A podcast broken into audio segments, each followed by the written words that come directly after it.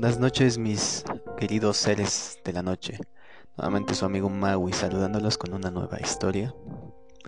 Esta noche traigo ante ustedes Tripas por Chuck Palahniuk. Este texto es en realidad un relato de terror, escrito por Chuck Palahniuk. Si no conoces al querido escritor, él es el que escribió la historia sobre la que se basó la película El Club de la Pelea.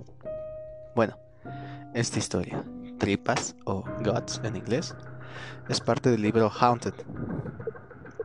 La leyenda dice que al menos 73 personas se desmayaron durante las lecturas públicas de este relato que componen el libro. Personas que no tuvieron el estómago para soportar la dureza de la historia, a pesar del sarcasmo atenuador de Paranoic. ¿Listo para hacer frente a este tormento? Pues buen provecho. Bien, ya mencionado esto amigos, si son de estómago frágil les pediré que hagan omisión de esta historia. Muy bien. Inhale. Tome la mayor cantidad de aire que le sea posible. Esta historia debería durar aproximadamente el tiempo que puede aguantar la respiración y un poco más. Así que tomen aire. Sin respirar, no hagan trampa. Así que escuchen tan rápido como puedan. Cuando tenía 13 años, un amigo mío escuchó hablar del pegging.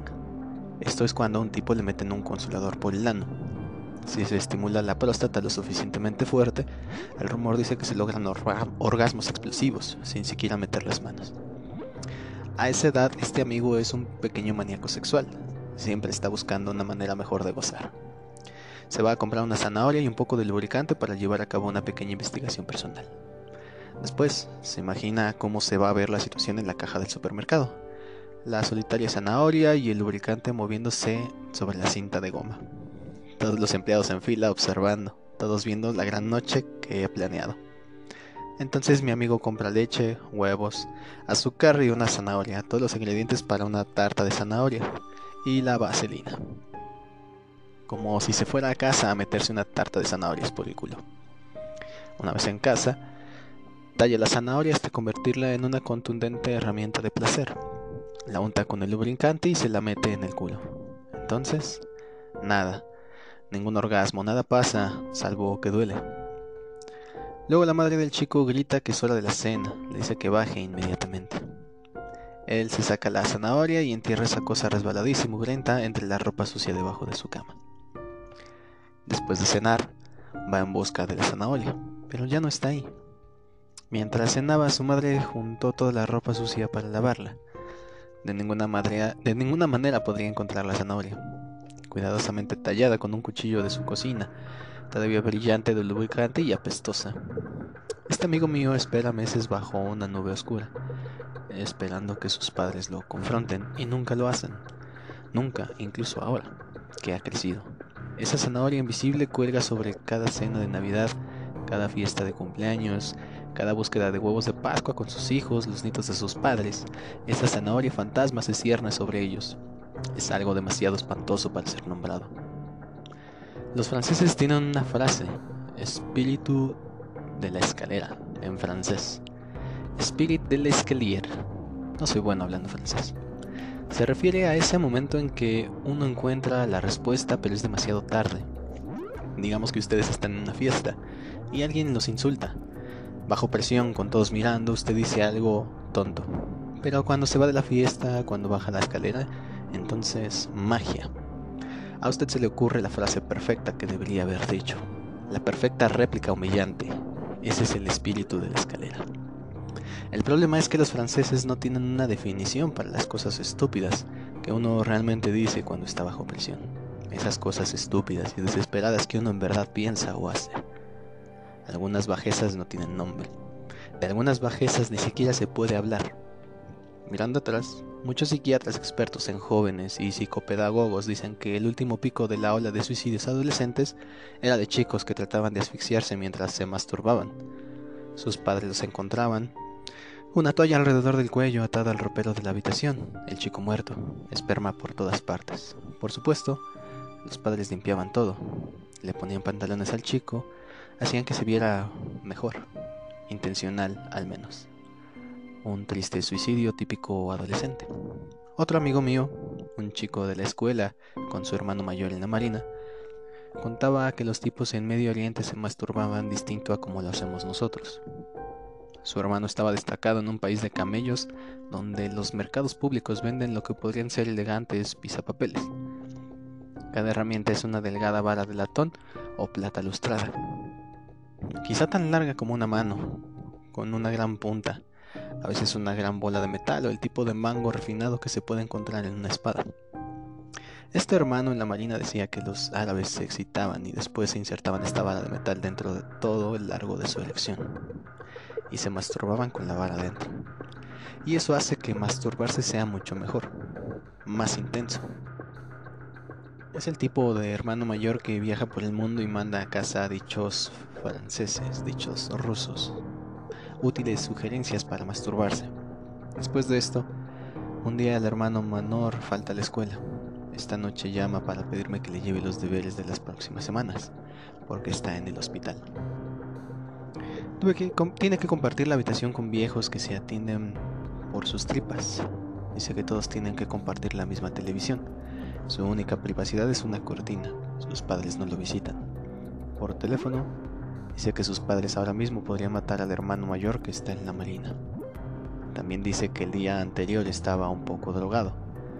En casa, en su habitación, estaba tirado en la cama con una vela encendida y hojeando revistas porno, preparando para masturbarse.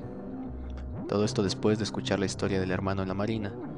Esa referencia útil acerca de cómo se masturbaban los árabes. El chico mira alrededor para encontrar algo que podría ayudarlo. Un bolígrafo es demasiado grande, un lápiz demasiado grande y duro, pero cuando la punta de la vela gotea se logra una delgada y suave arista de cera. La frota y la moldea entre las palmas de sus manos, larga, suave y delgada. Drogado y caliente se la introduce dentro, más y más profundo de la uretra. Con un gran resto de cera todavía asomándose, se pone a trabajar. Aún ahora dice que los árabes son muy astutos que reinventaron por completo la masturbación. Acostado en la cama, la cosa se pone tan buena que el chico no puede controlar el camino de la cera. Está a punto de lograrlo cuando la cera ya no se asoma fuera de su erección. La delgada vara de cera se ha quedado dentro, por completo. Tan adentro que no puede sentir su presencia en la uretra. Desde abajo, su madre grita que ya es hora de la cena. Dice que tiene que bajar de inmediato, chico de la cera y el chico de la zanahoria son personas diferentes, pero tienen vidas muy parecidas. Después de la cena, el chico le empieza a doler la tripa. Es cera, así que se imagina que se derretirá dentro y la meará. Ahora le duele la espalda, los riñones, no puede pararse derecho. El chico está hablando por teléfono desde su cama de hospital de fondo se pueden escuchar campanadas y gente gritando. Programas de juegos en televisión. Las radiografías muestran la verdad, algo largo y delgado doblado dentro de su vejiga. Esta larga y delgada V dentro suyo está almacenando todos los minerales de su orina. Se está poniendo más grande y dura, cubierta con cristales de calcio. Golpea y desgarra las suaves paredes de su vejiga, obturando la salida de su orina. Sus riñones están trabados. Lo poco que gotea de su pene está rojo de sangre. El chico y sus padres Toda la familia mirando las radiografías con el médico y las enfermeras parados ahí. La gran B de cera brillando para que todos la vean. Tiene que decir la verdad, la forma en que se masturban los árabes. Lo que le escribió su hermano en la marina, en el teléfono, ahora se pone a llorar. Pagaron la operación de vejiga con el dinero ahorrado para la universidad. Un error estúpido. Y ahora jamás será abogado. Meterse cosas adentro meterse dentro de cosas, una vela en la pija o la cabeza en una horca, sabíamos que serían problemas grandes. A lo que me metió en problemas a mí, lo llamó bucear por perlas. Esto significaba masturbarse bajo el agua sentado en el fondo de la profunda piscina de mis padres. Respiraba hondo, con una patada me iba al fondo y me deshacía de mis shorts. Me quedaba sentado en el fondo dos, tres, cuatro minutos. Solo para masturbarme tenía una gran capacidad pulmonar. Si hubiera tenido una casa para mí solo, lo habría hecho durante tardes enteras. Cuando finalmente terminaba de bombear, el esperma colgaba sobre mí en grandes gordos globos lechosos. Después había más buceo, para recolectarla y limpiar cada resto con una toalla. Por eso se llamaba bucear por perlas. Aún con el cloro me preocupaba mi hermana, o por Dios, mi madre. Ese solía ser mi mayor miedo en el mundo, que mi hermana adolescente virgen pensara que estaba engordando y diera luz a un bebé de dos cabezas retardado. Las dos cabezas me mirarían a mí, a mí, el padre y el tío. Pero al final, lo que te preocupa nunca es lo que te atrapa. La mejor parte de bucear por perlas era el tubo para el filtro de la pileta y la bomba de circulación. La mejor parte era desnudarse y sentarse ahí. Como dicen los franceses, ¿a quién no le gusta que le chupen el culo? De todos modos, en un minuto se pasa de ser un chico masturbándose a un chico que nunca será abogado. En un minuto estoy acomodando en el fondo de la piscina y el cielo ondula, celeste, a través de un metro y medio de agua sobre mi cabeza. El mundo está silencioso, salvo por el latido del corazón en mis oídos. Los shorts amarillos están alrededor de mi cuello por seguridad, por si aparece un amigo, un vecino o cualquiera preguntando por qué falta el entrenamiento de fútbol. Siento la continua chupada del tubo en la pileta y estoy meneando mi culo blanco y flaco sobre esa sensación. Tengo aire suficiente y la pija en la mano. Mis padres se fueron a trabajar y mi hermana tiene clase de ballet. Se supone que no habrá nadie en casa durante horas. Mi, mano me lleva casi al punto de acabar y paro. Nado hacia la superficie para tomar aire. Vuelvo a bajar y me siento en el fondo. Hago esto una y otra vez. Debe ser por esto que las chicas quieren sentarse sobre tu cara. La succión es como una descarga que nunca se detiene. Con la pija dura, mientras me chupan el culo, no necesito aire. El corazón late en los oídos. Me quedo abajo hasta que brillantes estrellas de luces le dicen alrededor de mis ojos. Mis piernas estiradas, la parte de atrás de las rodillas rozando fuerte el fondo del concreto.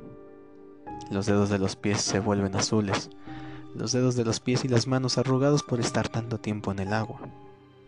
Y después dejo que suceda.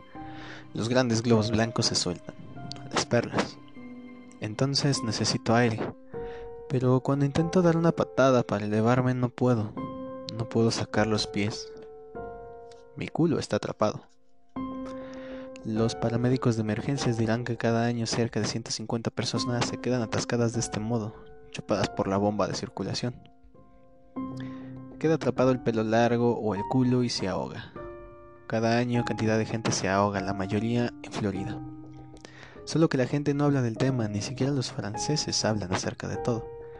Con una rodilla arriba y un pie debajo de mi cuerpo, logro medio incorporarme. Cuando siento el tirón en mi culo. Con el pie pateo el fondo.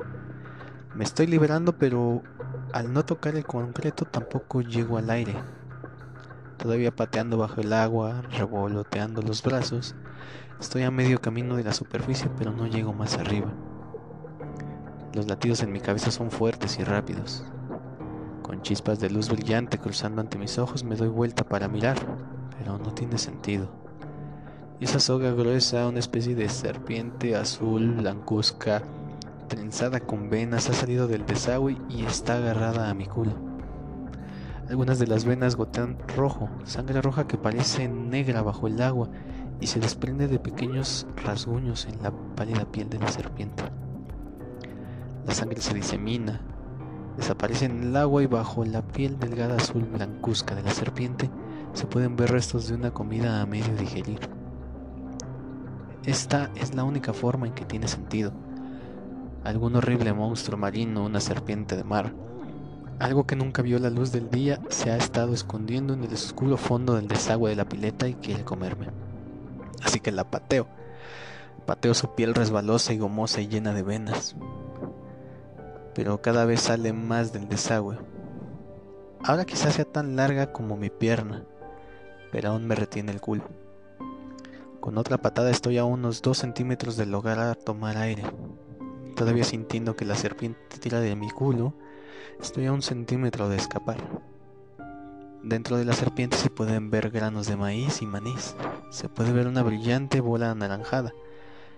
Es la vitamina para caballos que mi padre me hace tomar para que gane peso.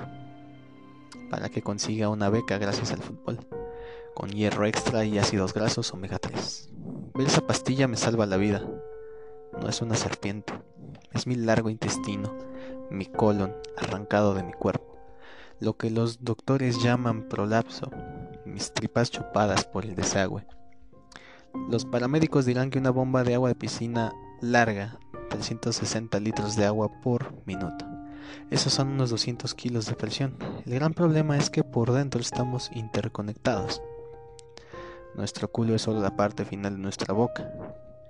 Si me suelto, la bomba sigue trabajando, desenredando mis entrañas hasta llegar a mi boca.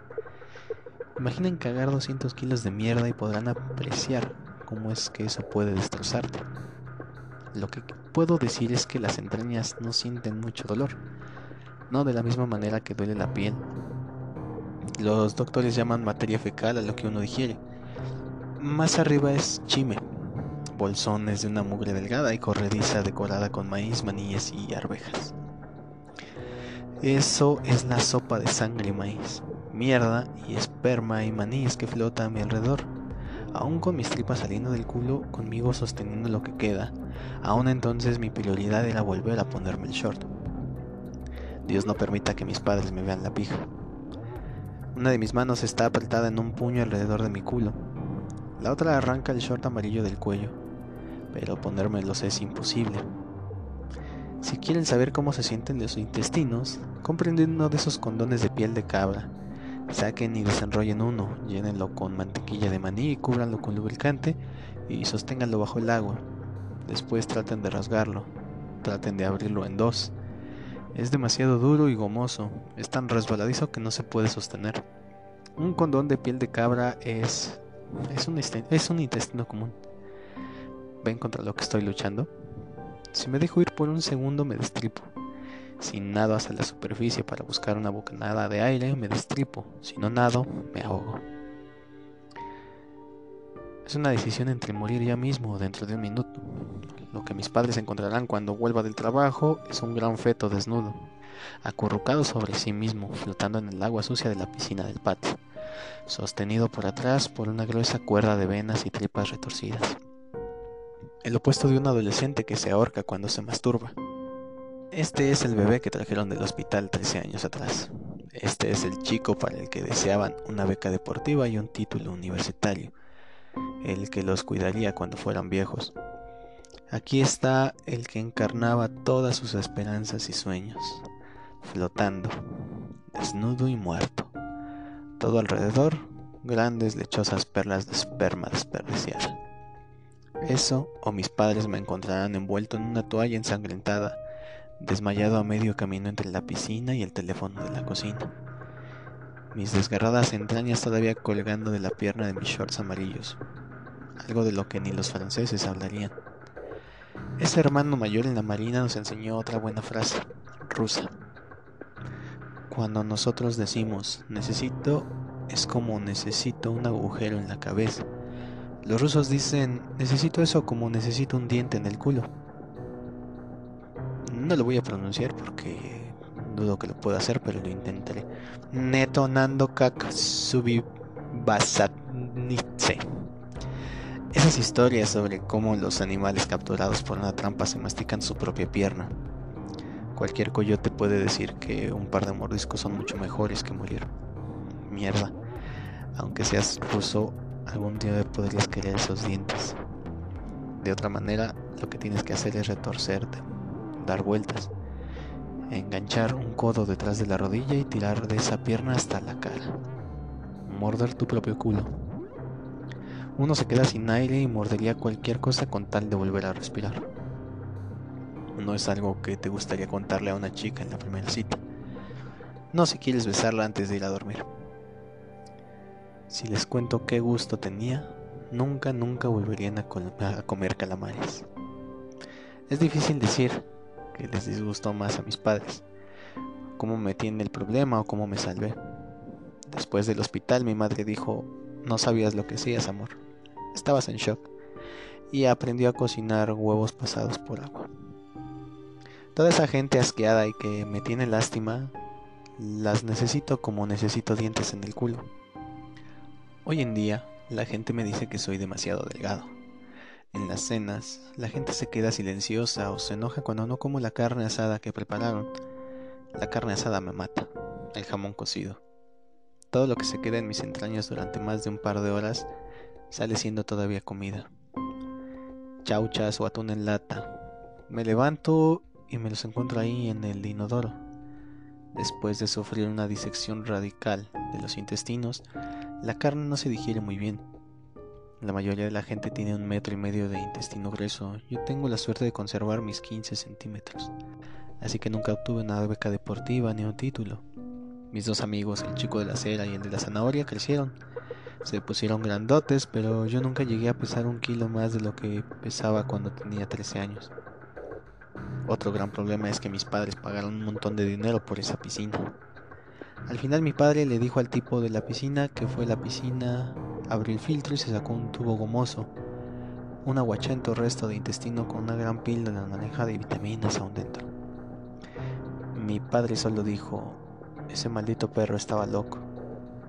Desde la ventana de mi pieza en el primer piso podía escuchar a mi papá decir, no se podía confiar un segundo en ese perro. Después mi hermana tuvo un atraso en su periodo menstrual aun cuando cambiaron el agua de la pileta, aún después de que vendieron la casa y nos mudamos a otro estado, aún después del aborto de mi hermana, ni siquiera entonces mis padres volvieron a mencionarlo. Esa es nuestra zanahoria invisible. Ustedes tomen a ella ahora.